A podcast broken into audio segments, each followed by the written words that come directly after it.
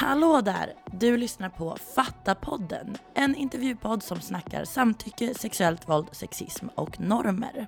Jag som pratar heter Jenny Nyman och det här avsnittet spelas in direkt från Almedalsveckan i Visby där Fatta är på plats. Därmed är vi inte i en studio idag och jag hoppas att ni har överseende med att ljudet är lite brusigare än vanligt. Den här podden kommer handla om projektet Fatta jobbet. Vad som har skett efter metoo, maktrelationer och kampanjen Elefanten i rummet som Fatta genomför här under veckan. Vi kommer att prata med Katarina Gallic och Alice Wilkens som leder projektet Fatta jobbet. Och dessutom går vi runt i Visby för att fråga folk på stan om deras upplevelser i dessa frågor. Vi kör igång!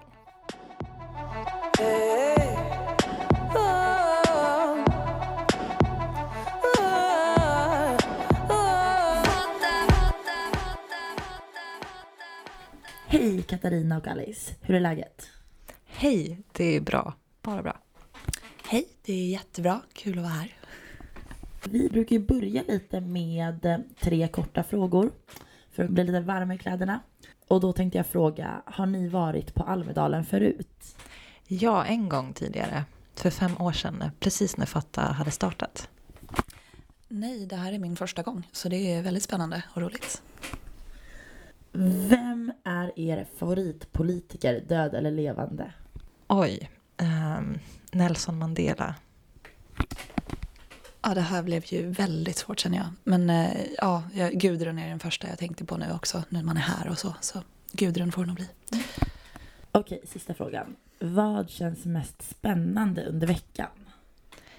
Att se lite hur våran elefant tar fart. Ja, jag håller med. Eh, det är spännande att se den eh, ute på stan och hur människor eh, reagerar eller inte reagerar. Yes, men då kör vi igång.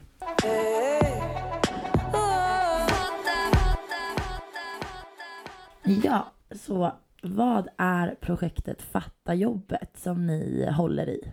Eh, Fatta jobbet är ett projekt där vi har stöd av Jämställdhetsmyndigheten och syftet är att sprida samtyckeskultur på arbetsplatser och att förebygga sexuellt våld och sexuella trakasserier. Vill du fylla i någonting eller känner du dig, var det ett uttömmande svar?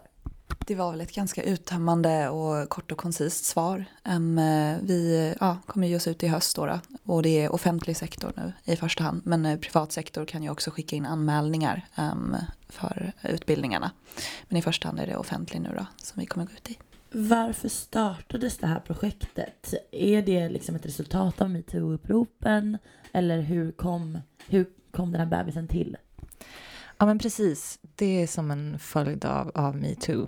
Att eh, vi såg ett behov av att prata om de här frågorna på arbetsplatser. Eh, när vi såg alla upprop som var inom olika sektorer. Och att då ta fram ett projekt där vi faktiskt kan, kan utforska vad vi som fattar, vi specialiserat oss på samtycke. Vi kan det här vid det här laget. Vi har utforskat vad en samtyckeskultur innebär. Eh, och att då ge oss in och se hur kan vi, hur kan vi jobba med det här på arbetsplatser.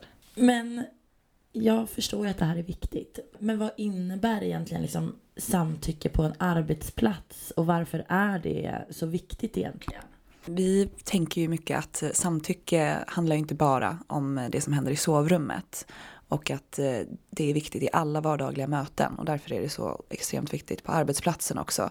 Så det är det som är en ganska viktig punkt i det här projektet, att eh, liksom förmedla det. Att samtycke handlar inte bara om en sak utan det är hur du beter dig i fikarummet med dina kollegor, Um, när ni jobbar på ett projekt, um, utanför jobbet på AWn med mera liksom. Så det finns så många olika liksom, situationer um, där det ska och bör spela in. Men i liksom nu så här efterdyningarna av metoo, eh, när vi har sett de här uppropen som du pratar om på jättemånga arbetsplatser i jättemånga branscher, eh, så kommer ju liksom ändå frågan upp då så här, varför är övertramp som vanligt på arbetsplatser? Har det med hierarkier att göra? Har det med makt att göra? Är det liksom en eh, med jättestora citattecken naturlig effekt på en typ maktposition, att man missbrukar den? Eller vad, vad tänker ni kring de här frågorna? Dels tänker jag att övertramp är vanliga överallt. Eh, men att arbetsplatser är en ingång att komma in och arbeta med det. Alltså det är en arena, det är eh, där vi kan komma in och möta människor eh, som, där de är varje dag. Eh, och den andra saken jag tänker är att det just handlar om, som du är inne på, hierarkier och makt. Eh, I hierarkier och makt finns ju överallt men på arbetsplatser så är det ju också sanktionerat att, att det ska finnas vissa hierarkier eh, är ofta tanken för att någon ska samordna med andra människor för att det ska fungera och jobba mot gemensamma mål. Och när man har, när man har hierarkier så finns det direkt risk för eh, maktmissbruk, att man inte ser sin egen position och eh, att människor upplever sig utsatta och därmed inte kan visa vad de vill på samma sätt. Hur kommer ni då att gå tillväga för att, för att liksom hantera de här frågorna och sprida kunskap och skapa en samtyckeskultur på arbetsplatser? Vad är, vad är verktygen? Vi erbjuder ju då tre olika liksom upplägg um, för att komma ut och, och utbilda och då har vi ett upplägg som är lite kortare och som vi kallar för samtyckeslunchen som är en, eh, en workshop på två timmar där vi eh, ja, men, ger grunderna i, i hur man kan motverka liksom, sexuella trakasserier och skapa en samtyckeskultur. Sen har vi två upplägg som är lite mer liksom, uttömmande och omfattande som är samtyckeskonferens och samtyckesutbildning. Och där handlar det om heldagar och mer liksom, guidning och hjälp efteråt via mail och Skype-samtal. Um, så där kommer det finnas mer tid och utrymme att gå in liksom, på djupet och också innan utbildningarna drar igång då, då att man hörs med eh, arbetsplatsen innan också stämmer av liksom behoven med mera. Så det är de uppläggen som vi har. Har ni, har ni liksom hunnit testa de här olika uppläggen på arbetsgrupper och vad har ni fått för reaktioner när ni har gjort det? Eh, nej, det har vi inte gjort än. Det vi, har, det vi har är ju att vi tidigare har jobbat fram eh, sex steg till en samtyckeskultur och det är ju grunden som vi har workshoppat kring och eh, testat fram med sex pilotgrupper runt om i landet under tre års tid. Och där är, där är basen som vi nu tillsammans med experter inom arbetsliv på olika sätt har anpassat till arbetsplatser. Men just eh, ihop med arbetsplatser, det är själva hösten är liksom som en testperiod där vi utforskar hur vi kan jobba eh, med samtycke på arbetsplatser. Och där är just den här att, att man då kan vara med kostnadsfritt och få en sån här satsning. Eh, att man då är med i, som en del och utvärdera konceptet och att hjälpa, vara en del i och hjälpa till att, eh, att vi får fram ett koncept som funkar. Eh, de här sex stegen till samtyckeskultur vet jag inte om alla har koll på. Vill du kortfattat bara dra vad det är för någonting? Ja, Sex steg till en samtyckeskultur det är ett metodmaterial som finns på hemsidan samtyckeskultur.nu. Och det är alltså resultatet av ett tidigare projekt vi hade i Fatta där vi under tre år tillsammans med ideella personer i sex pilotgrupper runt om i landet och i samarbete med sex kommuner då, och Studiefrämjandet utforskade så här, hur kan vi öva oss på samtycke i vardagen? Hur kan vi bygga en grund som gör att vi vet vad ömsesidighet och lyhördhet innebär när vi kommer in i sovrummet med någon. Men de här tre utbildningsuppläggen som ni har nu, hur tog ni fram just dem? Var det också med hjälp av fokusgrupper eller hur liksom landade ni på de här tre, tre koncepten? Vi ville ta fram eh, lite olika upplägg för att vi vet att det ser olika ut med hur mycket resurser man har att lägga på den här typen av arbete. Och eftersom vi då ville nå ut Eh, till så många som möjligt så tog vi fram tre olika upplägg med tre olika intensitet. Eh, och sen har vi fått feedback på dem från vår referensgrupp. Och den här samtyckesutbildningen sen eh, är ju något, ett upplägg som inte är spikat utan det är någonting där vi eh, tillsammans med de tio utvalda arbetsplatser som vi har ett maxtak på ta fram ett upplägg under hösten som fungerar för alla parter. Det här kanske blir en eh, dum fråga, men jag kör ändå. Vad tror ni, eller hoppas ni att den här satsningen kommer att uppnå när ni väl har varit ute på arbetsplatser i offentlig sektor och erbjudit de här utbildningarna? Ja, förhoppningen är väl att eh, man åtminstone har liksom eh, öppnat upp Eh, och påbörjat liksom steget mot en samtyckeskultur. Framförallt med de kortare utbildningarna, samtyckeslunchen, så kanske det är mest liksom eh, att eh, det här kanske blir ett första steg. Och att man sätter igång tankarna och rör om lite. Så här, hur kan man jobba på ett annat sätt för att skapa en tryggare arbetsmiljö där det präglas mer av ömsesidighet och lyhördhet. Ja, precis som Alice säger. Och för de längre uppläggen så hoppas vi på att det finns vissa rutiner på plats. Eh, så som man har jämställdhetspolicies och andra policies. Att, det finns, att man under hösten har arbetat in rutiner som gör att det här arbetet fortgår efter att vi har lämnat. Vilka, nu är det jag som är nyfiken och ni kanske inte får säga, men är det liksom några som redan har efterfrågat utbildningarna? Och får ni säga vilka det är? Det är ju några som redan har efterfrågat och varit väldigt intresserade eh, och är väldigt glada över det här. Men vi får inte säga riktigt vilka det är. Men reaktionerna när vi har eh, hört av oss till dem eh, efter att de har skickat in sin anmälan har många varit väldigt glada och så här positiva till att få den här utbildningen i höst. Så det känns jätteroligt. Mm. Och vi kan väl säga att det är arbetsplatser inom, på alla nivåer inom offentlig sektor skulle jag säga. Inom rättssystemet, inom universitet. Ja, diverse spännande arbetsplatser. Det är ju lovande. Ja, men den här satsningen som, som Fatta jobbet nu har tagit fram eh, är ju väldigt viktig och bra. Eh, inte alls partisk här. Men, mm. men finns det liknande, liksom, är det här första som sker på området? Eller finns det liknande utbildningar som erbjuds av andra? Eller är det liksom helt eget? Det finns ju eh, såklart en mängd andra utbildningar och det, är ju, det har ju dykt upp en hel del just efter metoo. Det som Fatta sticker ut med i sammanhanget är väl just våran vinkel och specialisering på samtycke och ömsesidighet. Medan det finns en mängd olika som handlar om eh, mer generellt om inkludering och eh, att skapa trygga arbetsplatser. Och våran spets är just samtycke. Sen vet inte jag om andra utbildningar som just är kostnadsfria som våra är nu i höst. Nu är ju vi i Fatta här i Almedalen den här veckan och sprider vårt goda ord. Eh, vad, är det, vad är det vi sysslar med här den här veckan? Vill ni berätta lite? Vad, vad gör vi för att sprida budskapet och skapa debatt i politikernas mecka? Ja, vi har ju då en kampanj som eh, vi verkligen eh, älskar, som heter Elefanten i rummet. Då vi har med oss, eh, ja men kort och gott, ett konstverk som är en elefant. Ehm, som eh, är väldigt ögonfallande, eh, knallrosa med eh, lila leopardprickar. Och syftet är att synliggöra tystnadskulturen. Så vi tar med oss den här elefanten runt på stan ehm, och på seminarier, panelsamtal med mera. Och ja, vi vill att man hemskt gärna då ska komma fram kanske och prata med oss och fråga vad det här är för något. Men även icke-reaktionerna säger ju någonting också liksom. För hela syftet är ju liksom att synliggöra ett problem som eh, folk inte kanske riktigt fortfarande trots metoo vill eller vågar prata om.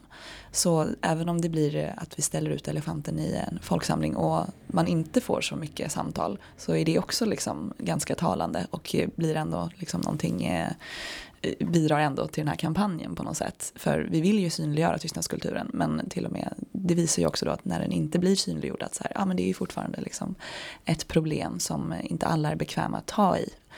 Um, så det är vår kampanj som vi är här med nu. Um, och vi eh, har också då en QR-kod på elefanten som leder in på vår kampanjsida där man kan läsa mer om just Fatta jobbet. Så den har vi gått runt med nu senaste dagarna. Vi har ju varit här nu i ja, ett och ett halvt dygn ungefär. Nej, två och ett halvt dygn. Dag, dagvill. Så vi har ju redan hunnit se lite reaktioner på elefanten och så. Hur tycker ni det har varit? Har ni, har ni liksom fått de reaktioner ni hoppades på? Har, har samtalet flödat? Hur tycker ni att det har varit att gå runt med den här väldigt stora, otympliga men fina elefanten som vi släpar runt på? Det, det, har inte varit så mycket samtal ändå. Däremot väldigt mycket positiva reaktioner. Överallt där vi går så eh, blir folk väldigt glada och eh, ler mot oss. Eh, men eh, kom gärna fram och prata med oss mer, tänker jag. Hur kom ni fram till att det var det här ni skulle göra som ett sätt att liksom skapa debatt? Hur kom ni på idén med en stor rosa elefant? Det är väl min fråga då. Ja, det, vi satt ju och hade liksom eh, ett arbetsmöte i flera timmar då inför Almedalen och bara så här, men okej vi måste göra någonting som så här sticker ut, inte bara kanske stå och dela ut flyers som fattar jobbet men någonting som eh, ja men eh, st- det, Almedalen, det är så mycket som händer och det är ett sånt stort brus. Va? Kan vi göra någonting som gör att man syns mer? Och så började vi liksom bolla kring hela det här eh, ja men, syftet med Fatta jobbet. Så här, vad är det vi gör? Ja men, det handlar ju om tystnadskultur. Det är så här, finns det någon, någonting konkret där som man kan liksom eh, skapa någonting fysiskt ifrån. Så här. Och då var det liksom, vi höll på där fram och tillbaka. Bara, men vad finns det som man kopplar till det här problemet? Så här. Och så tror jag att eh, vi landade eller liksom i att vi vill ha något slags konstverk. Och, eh, och så bara blev det så här, men elefanten i rummet, så här, det är ju ändå en grej som alla känner till. Så här, det är ett vedertaget uttryck så att säga.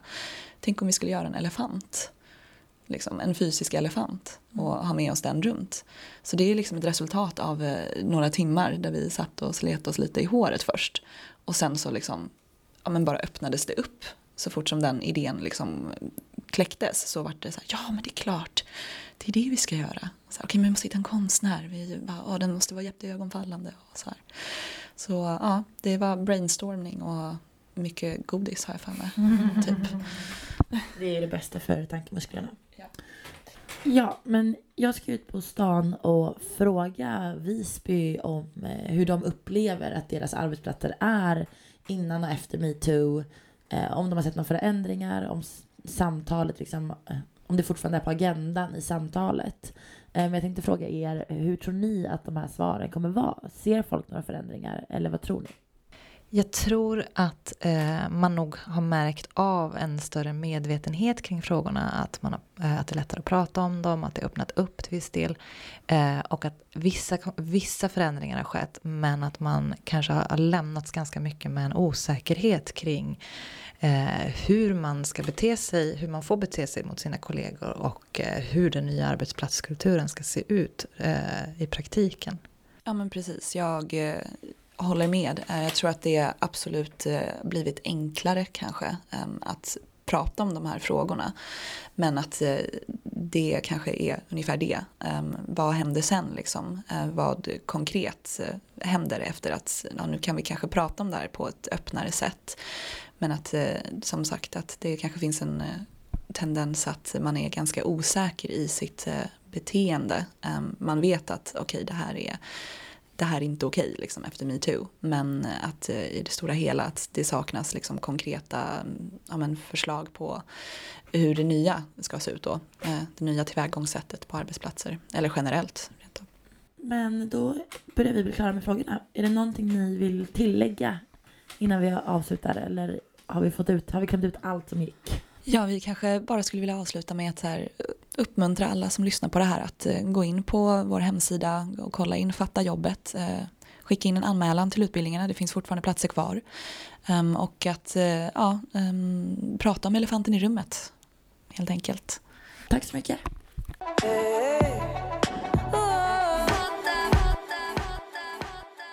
Vad heter du och var jobbar du någonstans? Hej, jag heter Gunnar Danielsson och jag är rektor för Folkuniversitetet i östra Sverige. Mitt namn är Nina Eriksson och jag jobbar inom LP-verksamheten som enhetschef. Jag ansvarar för eh, kvinnor, ungdomar, utbildning och barnstöd och LP är ett missbruksvård på kristen grund. Jag heter Katarina von Sydow och jag är ordförande för Polisförbundet i Väst. Jag heter Thomas och är fackligt ombud på Postnord för brevbärare och chaufförer i norra Stockholm. Eh, jag heter Tess Lorin och jag är förtroendevald för socialnämnden i Uppsala. Eh, jag är också eh, studerande och väldigt aktiv inom Grön ungdom. Så jag är fortfarande väldigt ung. Jag insåg ganska nyligen typ att jag är den yngsta i socialnämnden. Så det, jag gör inte så mycket yrken, liksom arbete just nu. Men jag har haft en del jobb, det har jag. Vad tänker du när du hör orden samtycke och samtyckeskultur? Jag tänker nog att det är konstigt att något som borde vara självklart behöver pratas så mycket om, men jag har mer och mer förstått att det behövs. Jag älskar att samtycke har kommit upp och någonstans är det ju en sorg att det är nu det har poppat upp, men det är ju så viktigt. Och det, liksom, det, jag tänker att människor hajar till nu att bara, nej men har det här behövts? Ja, verkligen. eh, fullständigt naturligt att eh, man naturligtvis ska ha ett samtycke vid, eh, ja, vid sex, såklart. Att man då kan läsa av mordparten, skitsamma om det är en man eller kvinna, att förstå om mordparten är rött och låg. Fråga är vad har hänt och förstå att ja, det här kan man göra imorgon eller annan dag. Nu kan vi bara ta en öl. Jag tycker det är en av de viktigaste sociala pelarna överlag. Alltså det är det som ska genomsyra hela vårt samhälle. Um, och det viktigaste med, samhäll, alltså med samtycke är ju typ att alla ska förstå innebörden av det. Det är inte någonting som enbart eh, typ lagstiftning kan fixa utan det, är ju, det viktigaste är ju folkbildningen och folks förståelse för tyngden av det. Eh, och det, det är ju också såklart svårt att ibland nå ut till alla men man kan ju bara göra, göra sitt bästa helt enkelt. Så det, det är det vi får fortsätta arbeta för. I efterdyningarna av metoo, hur upplever du att eh, samtalet ser ut på din arbetsplats kring de här frågorna om samtycke, sexuella trakasserier och olika maktrelationer? Det har blivit mera. Nu arbetar vi med utbildning så dels är det ju en, en, ja, ett antal hundra anställda som vi har och deras relationer, eller våra relationer. Men sen är det ju också tiotusentals elever och deltagare i alla våra utbildningar. Och där händer ju massor av saker. Det finns massor av relationer, massor av makt, mass, massor av tillfällen där man måste vara uppmärksam. Jag älskar metoo. Jag är så glad att jag får komma, alltså du frågar mig om det här, för jag har inte släppt det. För mig blev det någon eld som startade och jag kände någonstans att wow, att jag får vara med. För det här släpper inte jag. Och det gäller att hålla eh, diskussionen levande, att fortsätta skapa förändringar. För att jag tänker med lite rädsla att en del tänkte att det var en grej som hände där och så liksom var det inget mer. Och så sen fick det lite bloss igen med eh, Josefin Nilsson. Men jag känner ju att det här arbetet är pågående hela tiden. Det har ju blivit mer eh, accepterat att prata om och det har blivit mer öppet och eh, jag upplever att vi har åtgärder, vi inom Polisförbundet eh, pratar mycket om det och försöker skapa strategier för att eh, komma framåt i frågorna och få ett bättre klimat. Eh, och det gör även arbetsgivaren. Men jag tycker att det är mycket prat och lite mindre verkstad tyvärr. Så att det, där finns mycket kvar att göra. Jag är rädd att eh, det tystnar snart igen. Det har inte blivit mycket mer eller mindre därför vi är ju så mycket ute och gör egna jobb så vi träffas väldigt sällan nu för tiden. Um, ja, men det är ju definitivt någonting som, alltså jag har ju definitivt märkt av skillnader. Jag önskar typ att vi fortfarande hade kvar mer metoo-samtal. Uh, den har förmodligen Eh, alltså det, det, har inte blivit lika aktuellt nu eh, och det är klart att vi inte får glömma det. Bara för att vi fått igenom typ en lagstiftning på eh, samtycke så betyder inte det att frågan är över. Utan jag tycker absolut att det behöver fortsätta pushas på ehm, för att det finns många som fortfarande inte vet vad det är och typ så här, tycker det tillhör en viss eh, politisk eh, liksom, åsikt men det är inte en åsikt utan det är ett eh, faktum som vi måste komma till sans med. Så det, det, jag tycker det är liksom väldigt rimligt det som vi talade om tidigare med att vi faktiskt bemöter typ de vuxna och utbildar dem eh, som kanske inte fick det i sin utbildning i grundskolan. Reflekterar du över din egen maktposition eller inte maktposition och vad den kan tänkas medföra i relationer till andra på din arbetsplats? Ja, som högsta chef för ändå en ganska stor organisation så tror jag man måste göra det precis hela tiden. Eh, det finns så många fel man kan göra och det finns så mycket som kan bli bättre om man själv tänker sig för och gör, ja, försöker vara något gott exempel.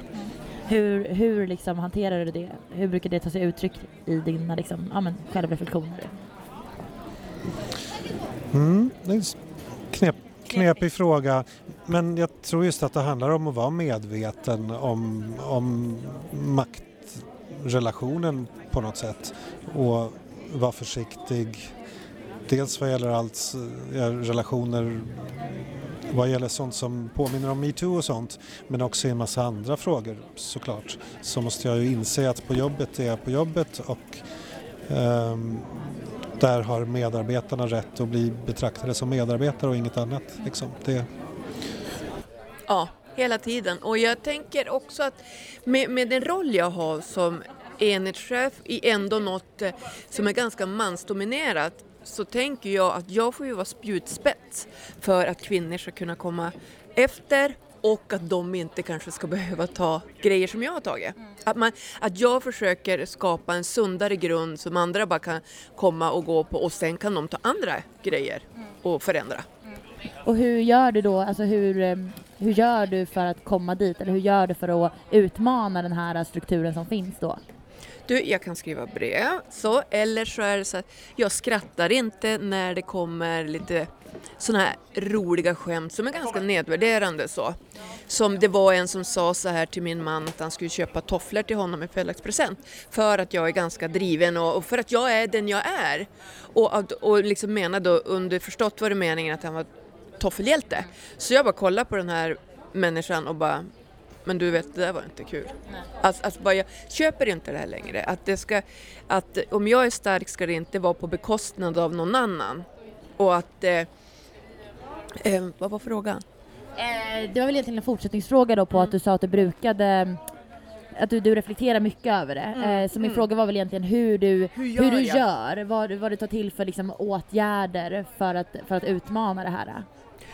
Ja, och jag pratar ju mycket och utbildar i vår rörelse så att jag tar ju upp det här jätteofta.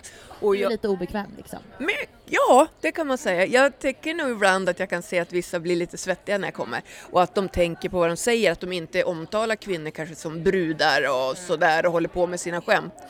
Och, och sen är det så att eh, jag fick möjlighet att skapa, eftersom jag är ansvarig för ungdomsarbetet så har jag skapat ungdomsmaterial där jag tar in jättemycket om typ så här, alltså när kom samtimmeslagen, liksom så, här, så, så att de får googla fram svaren. Jag har liksom en lång lista och går igenom med alla ungdomar vad som är ett nej. Att sova är ett nej, skrika är ett nej. Liksom att bara jobba hela tiden. Och det kanske man inte kanske tänker att det är frågor som ska vara i pingströrelsen, men det ska den. För det här är vi människor. Det ska vara överallt. Ja. Det har jag absolut gjort och jag har reflekterat mycket över också hur jag har formats av den arbetsplatsen som jag är på. Jag har jobbat ganska länge inom polisen och eh, när vår hashtag nödvärn kom då i samband med metoo så började jag tänka på okej men hur, hur, har- hur har min arbetsmiljö påverkat mig i eh, min syn på, på olika saker som handlar om makt inte minst. Och jag har blivit otroligt påverkad eh, och det tänker jag mycket på nu och försöker att och, Eh, själv vara medveten naturligtvis men även att göra andra medvetna om, om hur, hur vi uttrycker oss och hur vi agerar faktiskt påverkar andra människor att göra det ena eller det andra. Att, vi har ett väldigt stort ansvar, alla och en var, att, att, eh, att säga ifrån, att tänka på hur vi är. Eh, så att det försöker jag verkligen. Eh, ja, jag reflekterar att om man kanske ibland har vi, kan ju vissa hålla på att sitta och snacka fotboll och skrika och tjoa fyra stycken och en annan vill ha lite lugn och ro och fokusera sig på jobbet. Att då har vi också ibland på arbetsplatsen tagit upp det här att man måste respektera varandra, att alla orkar inte sitta i 20 minuter och diskutera fo- gårdagens fotbollsmatch. Och, och då ser ni till att det är okej att alla får göra som de själva känner. Att man då heter det, kan, att man tonar ner sig och respekterar den som kanske är lite tystlåten så han kan fokusera sig på sina göromål innan han kan gå ut på turen. Ehm, Jag upplever faktiskt, alltså jag upplever absolut att jag har eh, en maktposition för att jag tycker att kunskap är makt. Och det som är det största bekymret just nu det är att många förtroendevalda sitter på väldigt mycket kunskap som ibland tyvärr inte rinner ner till eh, liksom medborgarna. Eh, och då betyder det att det finns ett kunskapsglapp. Och jag försöker alltid att jobba typ med pedagogiken däremellan att försöka förklara typ, ja men den här reformen är jätteviktig för att det här typ. Eh, och eh, det gäller ju allting från typ att såhär, jag, eftersom att man är aktiv inom politiken så bygger man en bättre förståelse för att man känner folk som typ jobbar på olika departement eh, eller åt andra politiska företrädare. Och då förstår jag grunden till olika eh, reformer. Men om inte andra eh, får samma insikt då saknas det någonting. Och jag tycker absolut att det är jätteviktigt att makten är viktig med att förklara varför de gör saker. Eh, och eh, likväl att liksom, kritiken ska ju vara legitim. Men ifall folk inte förstår saker så kommer de inte kritisera det eh, lika effektivt som som de annars skulle göra. Eh, så jag, jag försöker alltid vara liksom så ödmjuk när, typ när jag pratar med mina vänner som inte alls är lika insatta. Jag brukar säga det är ingen fara, våga ställa frågor, eh, våga liksom lära, börja sin resa att lära sig nya saker. Eh, för att jag, jag har ju också själv liksom en gång i tiden knappt vetat om vissa ideologier, jag har ju eh, knappt vetat om vad partierna liksom ideologiskt stod för och det är ju någonting som jag, inte, jag förväntar ju inte mig att mina vänner ska kunna alla sådana saker utan jag säger bara våga ta plats, fråga eh, och eh, det, det, är liksom det jag försöker göra i min maktposition, att eh, uppmuntra andra till, och speciellt unga, för att vi behöver få in fler unga i politiken. Eh, det, är liksom, det är jätteuppenbart. Eh, men ja, så jag försöker få många av mina unga vänner att eh, våga ta plats och ställa frågor. Har du upplevt några konkreta förändringar på din arbetsplats efter hela metoo-vågen? Vi har haft flera fall sedan metoo när personer har hört av sig, framförallt deltagare, elever och pekat på saker de inte har gillat, beteenden som har varit olämpliga. Och vi har nog i och med, i och med metoo tagit det på ännu större allvar och kanske med lite mer systematik än vad vi har gjort tidigare och det är ju jättebra och det kan man bara önska att vi hade gjort ännu mer systematiskt lite tidigare. Eh, det jag känner är en annan atmosfär. Det, jag upplever att det är mer respekt och mer lyhördhet för att, och nej men det här kanske inte är så okej, nej men så här kan jag inte säga så. Att jag känner att det blev liksom uppluckrat i jorden så. Ja, det, ty det tycker jag. Vi, är, vi som organisation i eh, Polisförbundet, inte minst i väst, vi, vi i väst skapade vi en egen utbildning som vi körde för alla förtroendevalda för att öka medvetenheten, för att också öka förståelsen. Eh, och eh, att de skulle förstå att de har en skyldighet faktiskt att säga ifrån, mina förtroendevalda. Eh, sen har arbetsgivaren också skapat likabehandlingsråd och frågan lever. Eh, men det är mycket beroende på enskilda individer. Så i olika delar av organisationen så är frågan mer levande och aktiv än i andra delar. Så att, eh, visst har det hänt en del men det finns väldigt mycket kvar att göra. Vi Fatta försöker ju liksom komma åt det här, eller liksom vidmakthålla den här diskussionen eh, och, och liksom komma till några konkreta förändringar eh, genom till exempel då Fatta jobbet-utbildningarna. Vad tror, du om det, vad tror du om det angreppssättet? Tror du att det är den vägen vi ska gå med liksom utbildningar eller vad tänker du om den här frågan? Jag tänker att Särskilt inom utbildningsbranschen har vi ofta trott att det räcker med utbildning, att det räcker med kunskap. Men det gör det ju inte. Det gör det inte i den här frågan, det gör det inte i klimatfrågan. Vi vet redan allt men ändå gör saker som är ja, som vi vet att det är fel.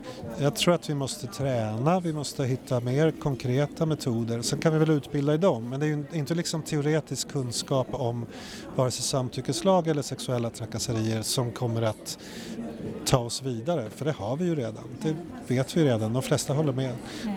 Sätt att jobba med det här, sätt att prata, prata om det här i det konkreta i jobbet. Det, det borde vara vägen framåt. Och sen kan vi kalla det för utbildning, men det, det är en praktisk utbildning där man gör saker, där man agerar, inte där man lär sig om, om liksom samtyckeslagens historia eller något sånt där. Men jag tror att det är rätt väg. Utbildningar, det ger, liksom, det ger en tyngd, att man har tänkt igenom det man gör och det ger signalen, vi är här för att stanna. Mm. Det är liksom, kom med på tåget eller, liksom, så, eller så kör vi över dig. ja. Nej men det är just att, att eh, genom utbildningar på olika sätt öka medvetenheten och kunskapen och förståelsen. Eh, och också ställa krav på, på de som är i ledande position att, att konkret arbeta med frågan. Hur ska vi komma framåt? Hur ska vi konkret göra? Ställa krav, eh, utbilda, eh, tror jag vägar framåt.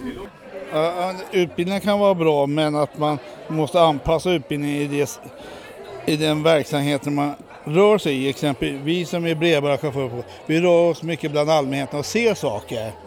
Och att, jag är själv ibland sagt till unga herrar som har härjat då, mot tjejer då när jag sett på tur. Och att när en tjejkollega trakasserade unga män på turen då ringde hon arbetsgivaren som kom och hämtade henne och, och så la vi så kallat skyddsstopp då. Att då markerar vi från, vår, från, från posten att sorry idag blir ingen mer post och sen eventuellt så gör man en polisanmälan då för att markera lite.